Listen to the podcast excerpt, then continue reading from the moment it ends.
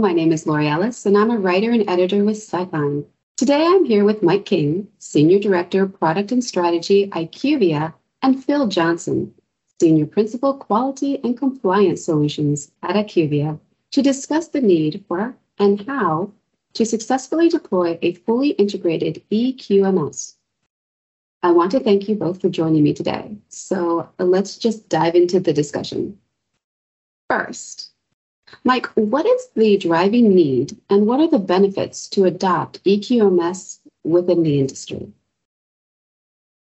Yeah, so first thoughts, I'd say increasing complexity and increasing regulatory burden in terms of the driving needs. So the, the QARA teams have a lot they, that they need to do in the markets in terms of product design, development, testing, and, and general go-to-market strategies.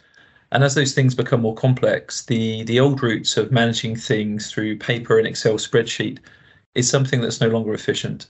So there's a, a need there in terms of efficiency and ease of work. The, the benefits actually go above and beyond the quality management system and the QARA teams.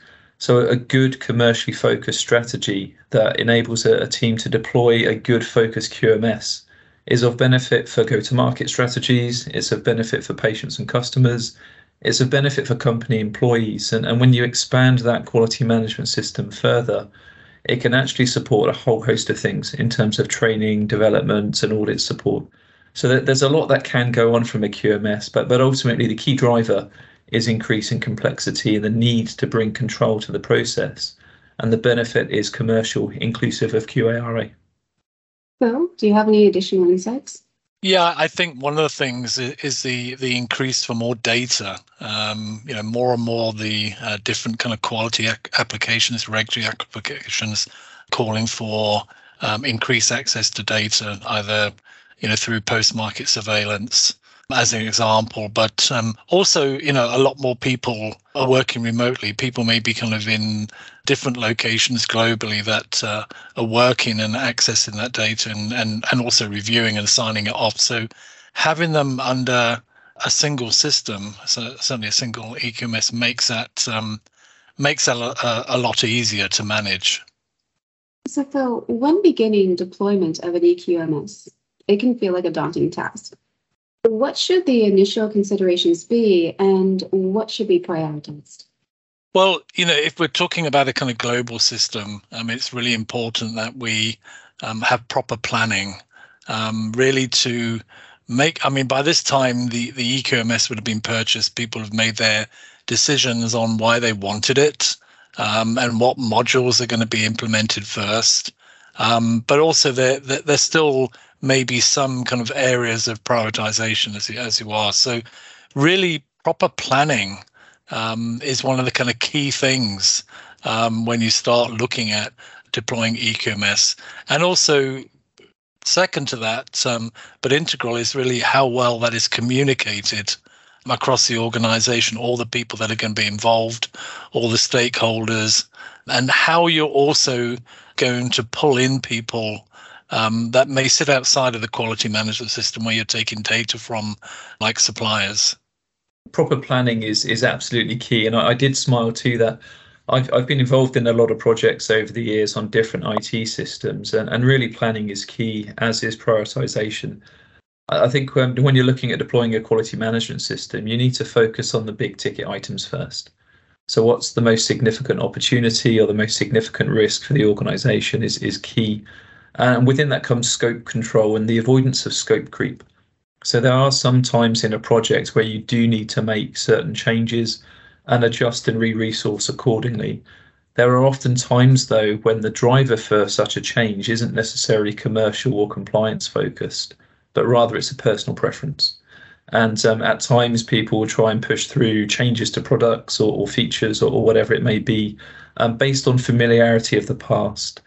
So I, I think um, you know when you're looking at these considerations and moving forwards, build for the future, begin with the end in mind, and make sure the changes that are being driven are truly those that have value for the commercial organisation, and they're not just those that are built on a historic preference, because there, there's many different ways of working, and quite often as you migrate to different systems and as you work in a different way, you actually discover better ways of working as part of that journey. For those that have made decisions based on experiences in their past, and now they find that through different circumstances, they need to change strategies. What should or what can they do? Yeah, I mean it, it's it's a good question because we we actually face that um, in real time with um, with some of the uh, people that are EQMS, not not just with SmartSolve, but generally other kind of EQMS systems, is you know there can be personal preferences where where they want things added to um, the system when it's being implemented, and these things can be what we term customized.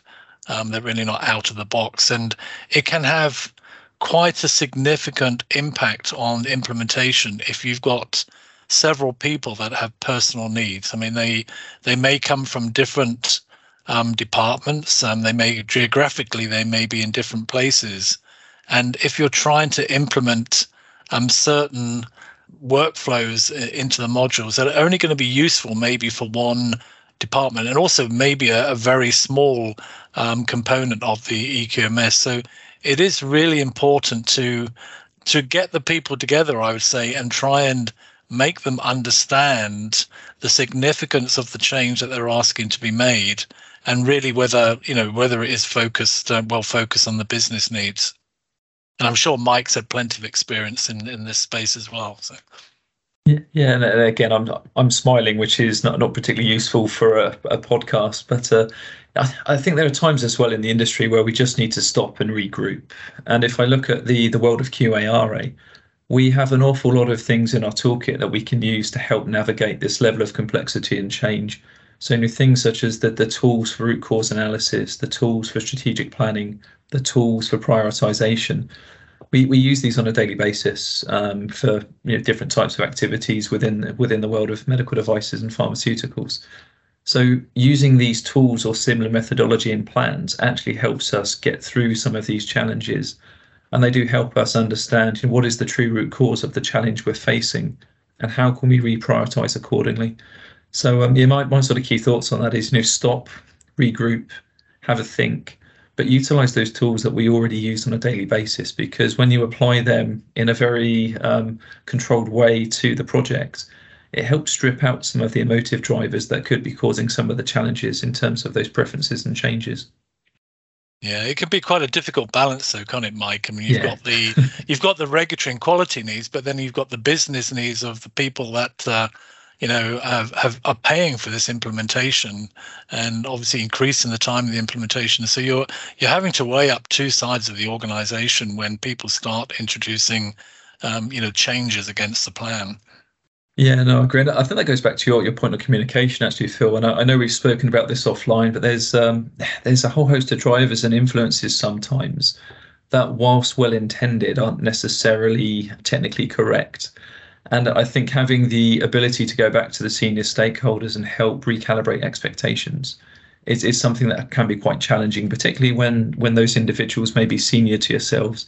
And I think that's part of the trick with the, the overall change program. It's it's having enough touch points that you can telegraph the direction of travel, you can catch any potential changes, but also you can recalibrate the desires of stakeholders who, understandably, uh, are trying to get as much as they can for as little um, as possible, which is you know, commercial business as a whole, really. Yeah, so so the setting up of a steering committee may seem a little bit excessive, but I think in past experience, that's that's really the only way to go is for the stakeholders that are not actively involved in the daily use of the EQMS. You know, they're, they're there as the, um, I say, overriding decision makers on, uh, you know, what should happen. What level of harmonization should take place then prior to deployments? I, I was going to say as much as is reasonably possible, which I know has got enough caveats in there to give me a get out. No, I, I think um, you know two, two or three key points. If if you're looking at consolidating systems or processes, or if you're looking to change um, from a process that's heavily embedded in the existing system, it's important to sit down and look at the delta and the change that's coming. Um, you know, systems are like concrete. So as soon as you pour that system into an organization, those processes will become a lot more solidified. And if you haven't harmonized those processes and if you haven't addressed any changes through that change program and communication, you, you will have challenges at deployment. Um, the reason I say as much as is reasonably possible, that there comes a point in the law of diminishing returns where you just need to go get it done and experience the change and notice that you're going to have to course correct. What what I would say though is it's important to change as little as possible in flight. So where where I've worked on projects where you've started off doing something and then a lot of additional requirements come in that are not essential, you can quite quickly drift away from out of the box for reasons that aren't essential and create something that has a lot of manual intervention or workarounds that, that pretty much mitigate any benefit from the system in the first place. Um, so yeah, as, as much as it is reasonably possible to minimize the change in flight, but but also recognize that at some point you need to decide to go. And that's often when you're about 80% where you need to be. It's the rough 80 20 rule. Yeah, I mean, I think it, something we do see is um, we keep talking about um, the, the amount of data uh, that we, we need and we use for trending. I think in within the harmonization, there also has to be an approach to make sure that you're not putting data into the system, legacy data into the system, that is just going to clog it up. You know, you maybe get asked to trend data over five years, putting free data into a system that may be 12, 13 years old, um, you know, really may not have any benefits. I mean, I mean, you put it in as, you know, as a, a completed report, but actually having it as searchable data sometimes um, really um, is not efficient and you, you know you end up with a lot of kind of unusable data in the system. So um, that's something that really needs to be looked at, um, you know, during deployment or really prior to deployment, part of the part of the planning. What types of business considerations should be considered when deploying an EQMS? So I'm going to start with you on that there's a lot of things that need to be looked at here. I mean, one of the th- things that should be looked at is bringing maybe a product or, or, or, a team under the EQMS that, you know, maybe a subject of um, in a di- divesting.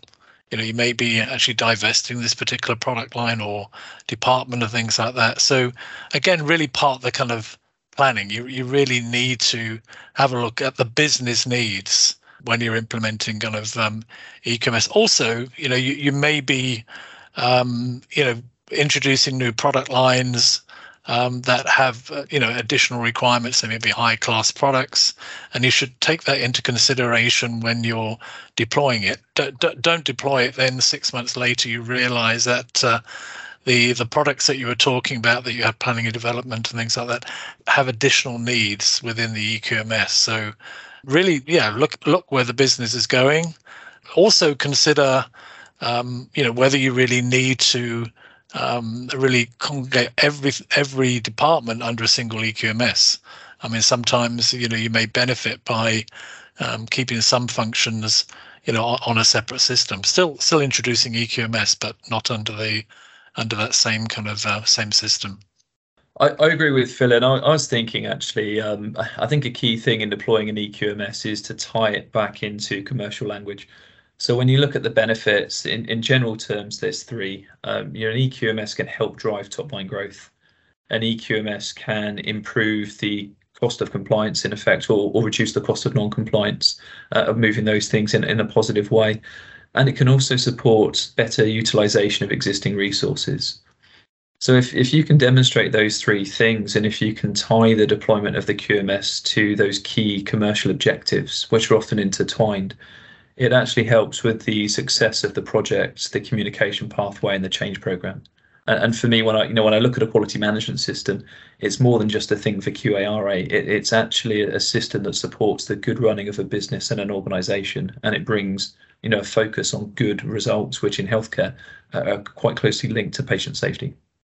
So then, Mike, what are some of the misconceptions regarding EQMS? I'll, I'll give two, and I'll talk at the two poles of the extremes, and then there's there's a multitude of those in the middle. Um, I think the first one I'd, I'd say is um, from the outside, sometimes it can appear to be a QARA thing only. Uh, so you know, QMS it goes above and beyond the work of quality and regulatory professionals, and it, it's something that should be tied to good commercial practice and good business objectives. To jump from the other pole, um, I would say sometimes within a QMS, and we see this with change programs, um, some QAR professionals can be convinced there's only one way of doing things. that's also not correct. Um, you know, absolutely, there are sort of rules and regulations and key gateposts you have to step through. Um, beyond that, there's a lot of variance and options to do things in, in a different way. Um, so they're, they're kind of the two gateposts that I see, and there's a whole range in between. But you know, ultimately, if we can bring the QARA teams and the commercial teams together to speak the same language and focus on the same outputs, those misconceptions can largely be um, mediated. Yeah, I mean, uh, so, some comments you hear. I mean, I think uh, some one of the misconceptions is about there, there are too many control points. Um, you know, when you're going into EQMS, maybe you know forcing unnecessary re reviews and approvals, and, and, that's really unfounded because you you have the you have the ability to set the same number of reviews and approvals that you may have been doing in your paper system. You may just have an option for um, for many more, and um, I think that's one of the kind of criticism I, have seen that where we've been, um, you know, talking to manufacturers about um, switching from from EQMS, and and it's um you know it's some it's somebody giving up what they've really been controlling for for several years. So sometimes it's a little bit of a personal view on you know on on too many reviews and approvals i think one of the other things is about um, the rigidity of of modules we, we talked a little bit about kind of uh, customers wanting um, you know customization in in in the eqms i mean the, the ways that the the modules are written within kind of eqms that there is a degree of flexibility you have a workflow that you know will normally follow the regulations that's the first kind of requirement but um, you know, there is a degree of flexibility without um, having to do, I would say, you know, customization.